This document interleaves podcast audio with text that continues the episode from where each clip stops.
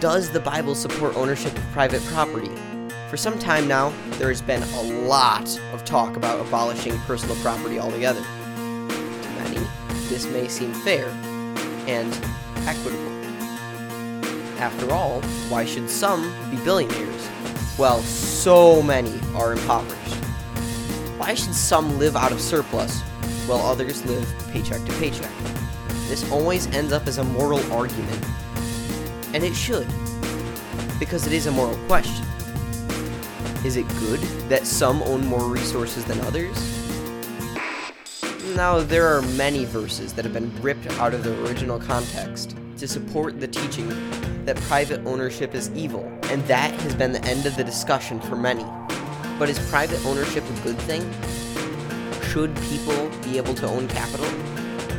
Well, let's listen to the Apostle Peter as he speaks to Ananias in Acts five. Ananias, why has Satan filled your heart to lie to the Holy Spirit and to keep back for yourself part of the proceeds? While it remained unsold, did it not remain your own? And after it was sold, was it not at your disposal? Did you pick up on it there? Whose land was it? Ananias. Who owned the proceeds? Ananias. When Christ speaks to the rich ruler in Luke seventeen, Christ says, "Sell all that you have." Whose stuff is it? It was the ruler's. We must never demonize people made in the image of God because they have done well in business.